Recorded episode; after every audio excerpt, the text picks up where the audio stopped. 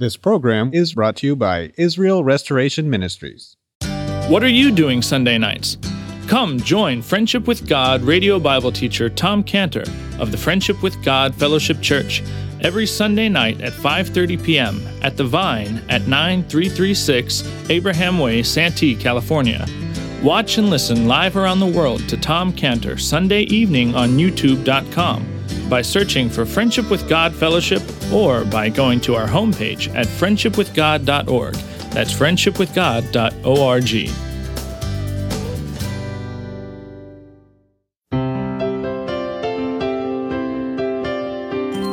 Welcome to Friendship with God with our Bible teacher Tom Cantor. Today's message and previous messages can be listened to or downloaded for free at friendshipwithgod.org. That's friendshipwithgod.org.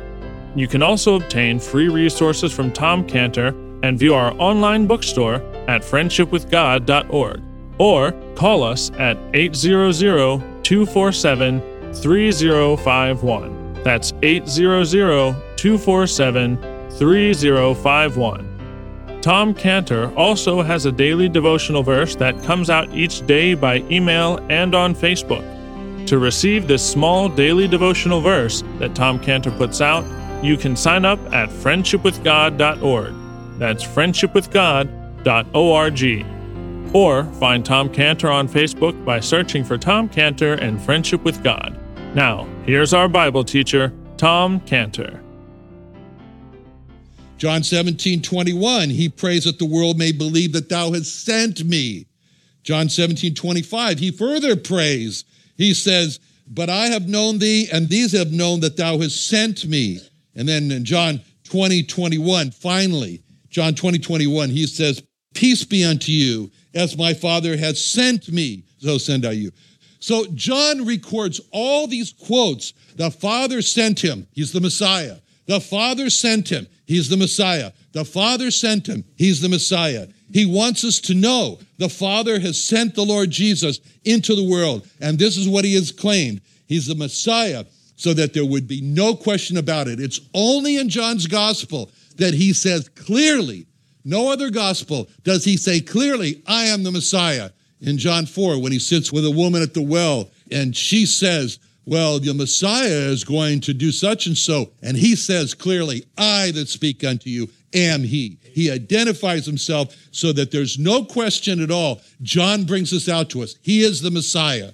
And that gives them the authority. That is his authority. That is the authority of his words, the authority of his truth, straight from God the Father.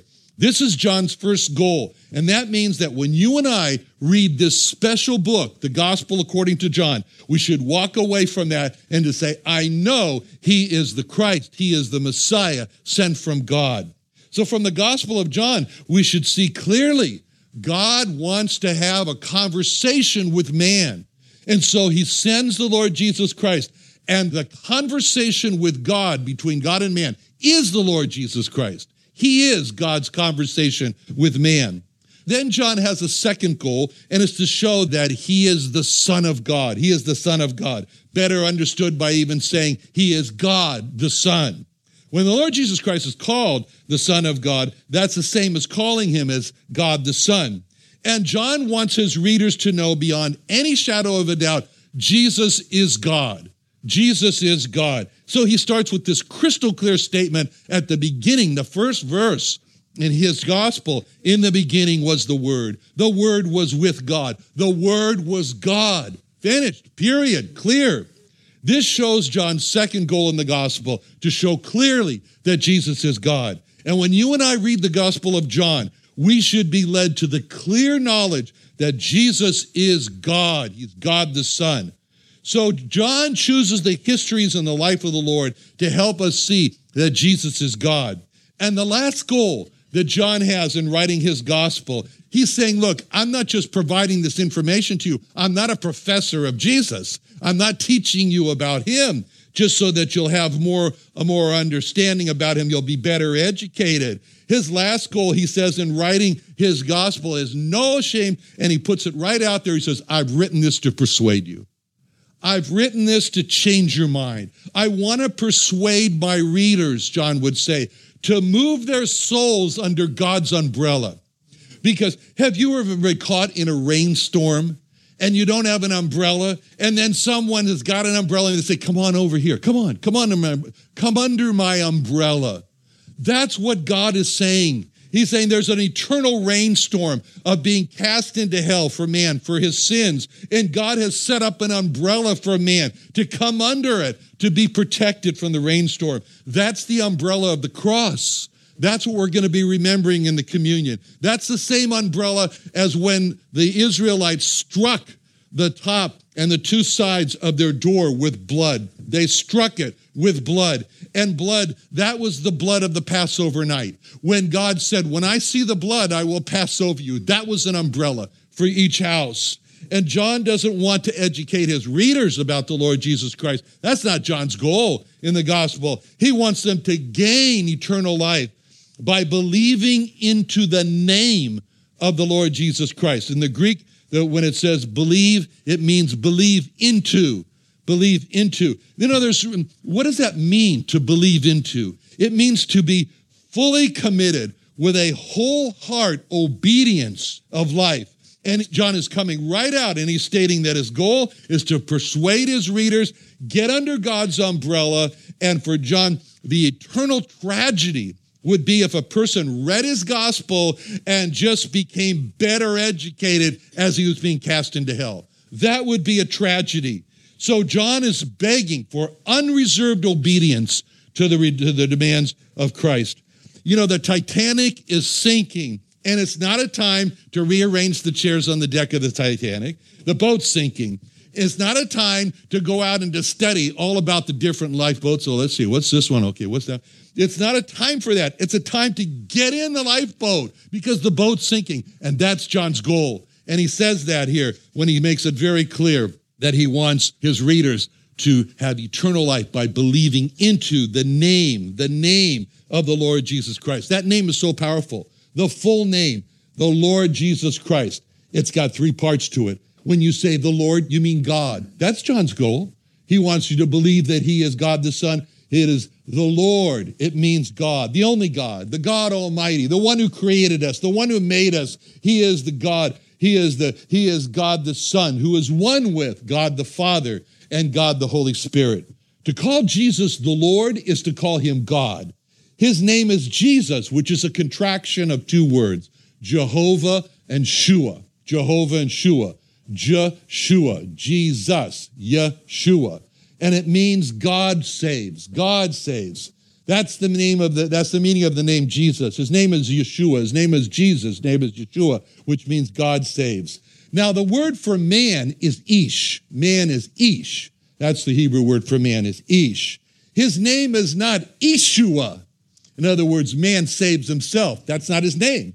But sadly, most people today operate with an Ishua. In other words, I will save myself. Man will save me. They believe they can save themselves by their good works. That's an Ishua. That reminds me of a dear friend of mine this last week who has cancer. And when I told him that his time was running out, then he responds, Yes, I know. And I've thought back over my life and I have no regrets. That's Ishua. That's him saving himself by a life that has no regrets. So whenever we say the name Jesus or Ishua, Jesus, we're meaning to say God saves, and it's a stand against Yeshua. In other words, it's a stand against I'm going to save myself or a man's going to save me. So believing into Jesus is to believe that God saves, is to fully embrace the fact that we are lost sinners. We need to be saved. We're not unsaved, we're lost. And not nice sinners, dirty, rotten sinners in desperate need of salvation. And then the last part of his name is Christ, which means Messiah, in which we've already saw that so that to believe into to Christ is to believe that God sent him from heaven. He is God's statement to man. And when a person believes into him with a 100% life commitment, with a wholehearted desire to obey his full name, Jesus Christ, God saves. He is the sent one that person bows his knees to him as God. That person bows his knees to him as the sent one. That person receives him as the only way to be saved from sin. And when anyone does that, God saves that person and gives to that person the gift of eternal life. And that's how that's why John chose this history the, of the arrest of the Lord in the garden, because it's in this history that we see three points that really we want to hone in on, which are the points that of the glory of Jesus as the Messiah, as God the Son, the willingness of Jesus as the Messiah, and the protection by Jesus the Messiah. So let's give this passage the title of Let These Go. Let These Go from the Lord's words in verse 8. Now, the account starts off with Judas Iscariot. Judas, who previously has made a business contract, he's made an agreement with the enemies of the Lord who want to kill the Lord. He has agreed with them that if they will give him 30 pieces of silver, that he will bring them to a private place where they will not be in danger of being stopped by the multitude, where they can arrest him without any fear of people. And so Judas knows, I know the perfect place, I know the perfect time, because Judas knows of the secret garden. Judas knows of the secret garden where the Lord goes at night. And so Judas knows that in the dark of night, how it's going to be perfect for his enemies to arrest the Lord. So Judas agrees with the, and he brings this group of the officers to the secret garden at night. So the officers prepare to capture him, and they make their preparation with lanterns, with torches, and with weapons as they go and, and, get themselves ready to go into the secret garden. And we're told in verse 4 the Lord knew this. The Lord knew all things. He knew this was happening. That meant he knew all about the negotiation between Judas and his enemies for the 30 pieces of silver. That meant that he knew each person that was going to make up this posse to come and arrest him. And he knew all about the excitement and the anticipation of them that they felt of capturing the Lord. He knew it all.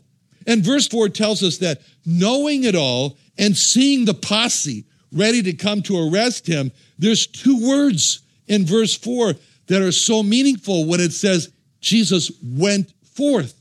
He went forth. He's with his disciples. The Lord's going from his disciples to meet the posse who's come to capture him. Therefore, Jesus, knowing all things that should come upon him, went forth. Hallelujah. What a savior. And this is the scene in verse 4. The Lord sees the group of his enemies. They're coming into the garden. They got the lanterns and the weapons to arrest him. And he steps forth. He asks them a question. And then they give, Who are you seeking? Who are you searching for? And then in verse 5, they answered him, Jesus of Nazareth. Jesus saith unto them, I am. And Judas also, which betrayed him, stood with him. Now, when the Lord responds with, I am, then the verse concludes by saying, Judas also was standing with them, which showed Judas' tragic decision. His tragic decision in verse 5. And Judas also, which betrayed him, stood with him. I mean, what a scene that is. I mean, there's two sides. Clearly, there's two sides in this garden. On one side stands the Lord with his disciples, and the other side stands the enemies of the Lord. And Judas there, he's got a choice. Judas, you can repent. You can go over to the Lord's side. But no, it says that Judas stood on the side of those who were his enemies. He chose to stand with the enemies. That's the way it is today. That's the way it is today. There is a choice to either stand with the Lord Jesus Christ or to stand against him. There's no middle ground. There is no middle ground. There's no, there's no option to take no stand. It's either on the Lord's side or on the side of the enemies. And as soon as Jesus, as soon as the Lord says, I am, and by the way, you'll notice that it says, I am He, but you'll notice that He is in italics, which means that it's added, which indicates that the Lord only said the words, I am. When He said that, when He said, I am, right away, it goes back to Jehovah Jesus speaking to Moses at the burning bush when Moses asked him, "What is your name?" in Exodus 3:14, Exodus 3:14. And God said unto Moses, I am that I am. And he said, Thou shalt say unto the children of Israel, I am hath sent me unto you. So here's a special title to be announced to the Jewish people, to the children of Israel, that God's name was I am. And that's the name that the Lord Jesus gave for himself when the men came to arrest him. And as soon as he says that, there's this strange recoil. Very strange. All of a sudden, in verse 6, as soon as he had said unto them, I am, they went backward and fell to the ground. What happened? What happened? Why did they fall to the ground? You know why it was? It was because for a moment, just a moment, they got a glimpse, just a glimpse of the glory of God the Son. For a moment, they could see what the disciples saw in a place called a Mount of Transfiguration. Because there, at that, when it says that in Matthew 17, Matthew 17, 2, where it says he was transfigured before them. His face did shine as the sun. His raiment was as white as the light. And that's where the disciples got to see what was inside the Lord Jesus, which was glory, which is glory. How can we understand this? Just picture, for example, if you've been asleep at night and it's dark and you kind of get woken up and you, you see a little bit of light coming under the closet door and you realize, oh, the light's left on at the closet door. And so you open the door and it's like, bam, it's so blinding. And then you immediately shut the door. What happened? For a moment, for a moment, you got a flash of a blinding light. That's what happened with them.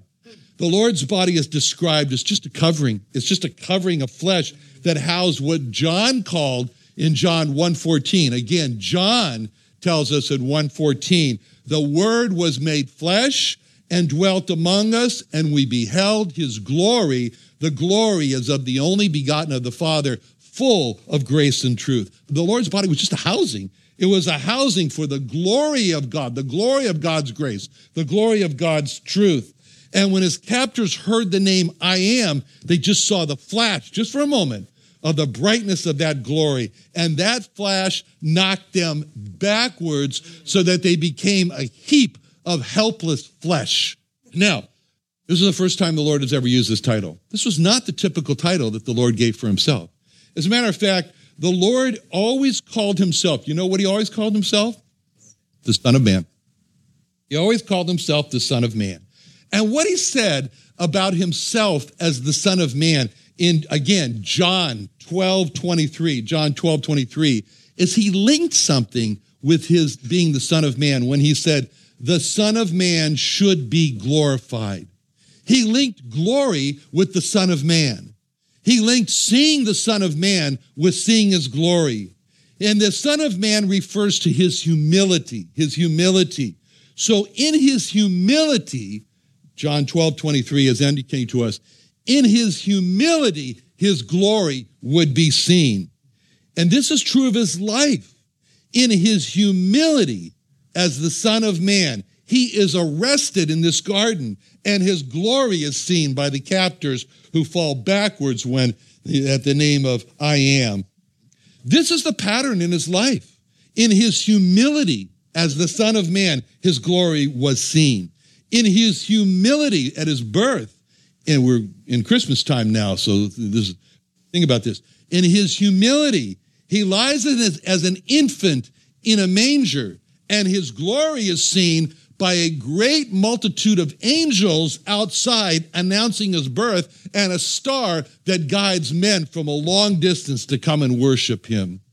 In his humility, he's baptized by John. John says, Oh, no, no, I can't do that.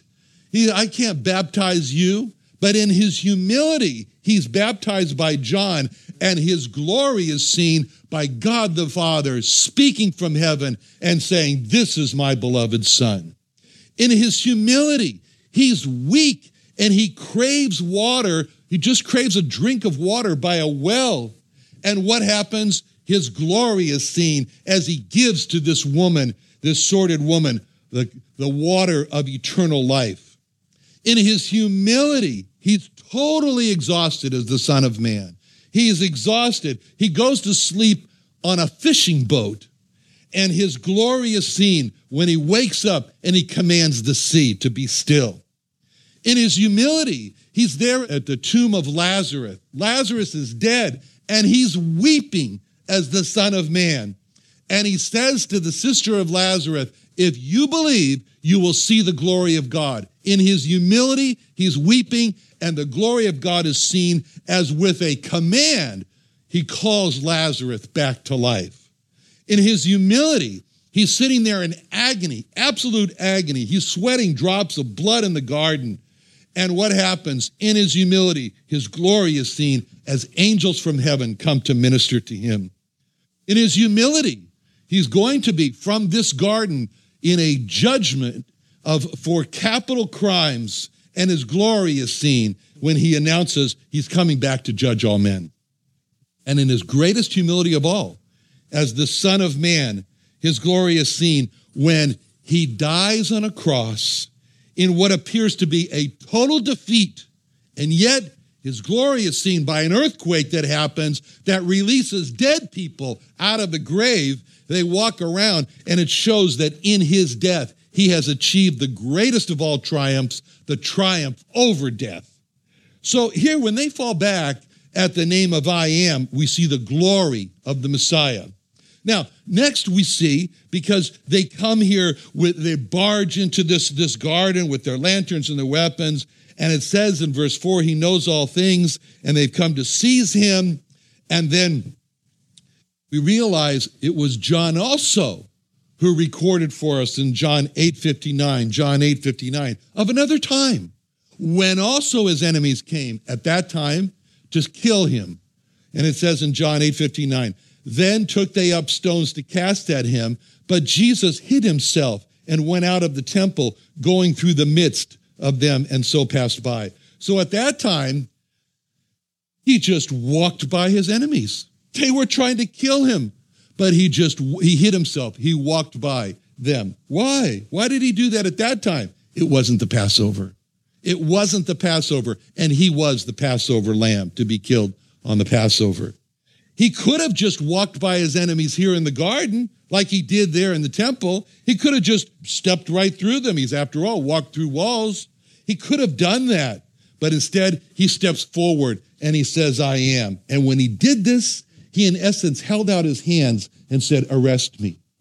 He, that's what he did. That shows the willingness of him in his life and in his death. It's just one continuous voluntary surrender of himself for man's sins. Even at his birth, we see his willingness. Again, we're thinking about this in Christmas when he said in John 16, 28, John 16, 28, I came forth from the Father and am come into the world. Again, I leave the world and I go to the Father. When he said that, when he said, I came forth from the Father and then come into the world, he was saying that he, he wasn't born like we were. You know, we were, we, we didn't, we, no one asked us if we should be born or not. And we didn't have any choice about whether or not we should be born, but he did. He did. He willed by his own choice to be born. When we consider a babe in the manger, we should look at that and to say, that babe willed by his own choice to be born.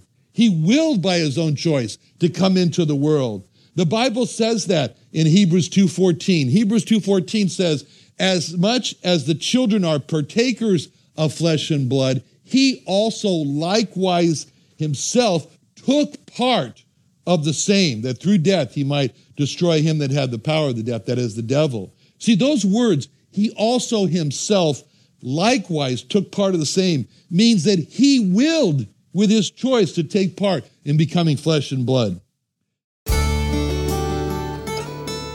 Another wonderful day studying the Bible with our Bible teacher Tom Cantor here on Friendship with God. Don't forget that today's message and previous messages can be listened to and downloaded for free at friendshipwithgod.org. That's friendshipwithgod.org. You can also go online to find free resources from Tom Cantor and our online bookstore at friendshipwithgod.org. You can also find Tom Cantor on Facebook, and you can also go to friendshipwithgod.org to sign up for his daily devotional. Tom Cantor is also the founder of Israel Restoration Ministries you can visit that website at israelrestoration.org. You can write to Tom Cantor at P.O. Box 711330, Santee, California 92071. That's P.O. Box 711330, Santee, California 92071. or email Tom Cantor at tomcantor at friendshipwithgod.org.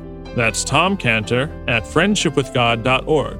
For more information about Tom Cantor and Friendship with God and Israel Restoration Ministries, call us at 800 247 3051. That's 800 247 3051. What are you doing Sunday nights? Come join Friendship with God radio Bible teacher Tom Cantor of the Friendship with God Fellowship Church every Sunday night at 5:30 p.m. at The Vine at 9336 Abraham Way, Santee, California. Watch and listen live around the world to Tom Cantor Sunday evening on youtube.com by searching for Friendship with God Fellowship or by going to our homepage at friendshipwithgod.org. That's friendshipwithgod.org. This program is brought to you by Israel Restoration Ministries.